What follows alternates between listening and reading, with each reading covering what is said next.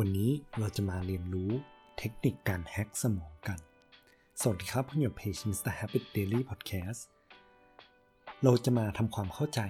สารอย่างหนึ่งที่ถูกเรียกว่าโดพามีนโดพามีนเนี่ยเป็นสารที่ควบคุมความสุขของเราซึ่งมันจะถูกหลั่งออกมาตามพฤติกรรมตามแอคทิวิตี้ที่เราได้ทำและวิธีที่เราอยากจะใช้ตัวสารนี้เนี่ยเราต้องเข้าใจครับว่า emotion create habits อันนี้จะคล้ายๆคอนเซปต์เดียวกับทางของคุณเจมส์เคลียร์ก็คือ cardinal rules of habits อะไรที่เราทำแล้วมีความสุขเราก็ยิ่งทำอะไรที่ทำแล้วไม่มีความสุขเราก็จะยิ่งเลี่ยงเพราะฉะนั้นแล้วการที่เราเข้าใจว่ามนุษย์เราเนี่ยเป็นสัตว์ที่ค่อนข้าง driven by emotion มากๆอะไรที่เราทำต่างๆเนี่ยเราทำตามอารมณ์ทำตามใจของเราซึ่งพอเราได้เข้าใจตัวโดพามีนนี้แล้วเนี่ยเราเข้าใจว่าพฤติกรรมบางอย่างก็สามารถหลั่งตัวโดพามีนออกมาได้แตกต่างกันและสมองของเราเนี่ยมันจะเป็นจุดที่เขาคอยวิเคราะห์คอยคาดการณ์เสมออย่างเช่นคุณทำโทรศัพท์ตกการคาดการณ์อย่างแรกของสมองของเราเนี่ยมันจะเป็นการที่เรากังวลเรารู้สึกไม่ดีโทรศัพท์เราจะแตกหรือเปล่าแต่ว่าในจุดที่เราหยิบโทรศัพท์ขึ้นมาและพบว่าหน้าจอไม่แตกเนี่ยมันมีเซนส์ของ relief เรารู้สึกโล่งอกตรงเนี้ยนะครับมันเป็นจุดที่สมองของเราได้เห็น reward prediction error ซึ่งเพื่อที่จะ rewind แล้วก็คาดการณ์ใหม่เนี่ยสมองเราได้ปล่อยตัวโดพามีนตัวนี้ออกมา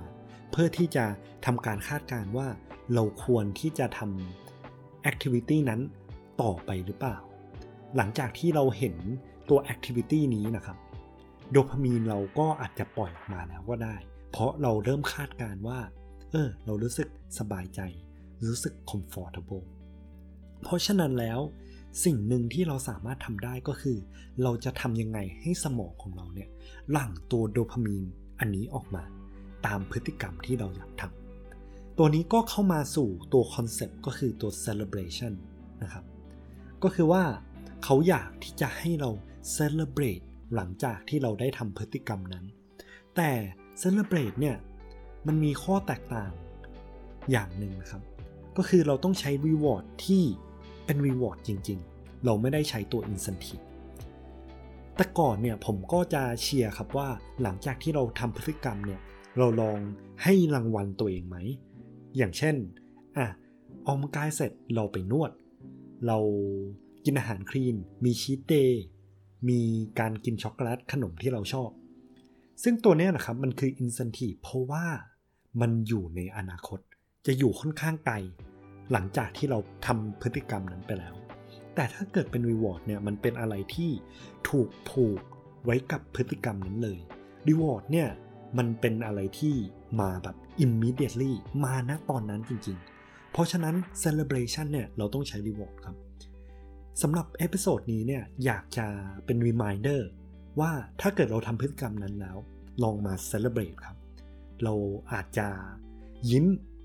แล้วบอกกับตัวเองว่าฉันเก่งว่ะอาจจะยิ้มบอกกับตัวเองว่าเฮ้ย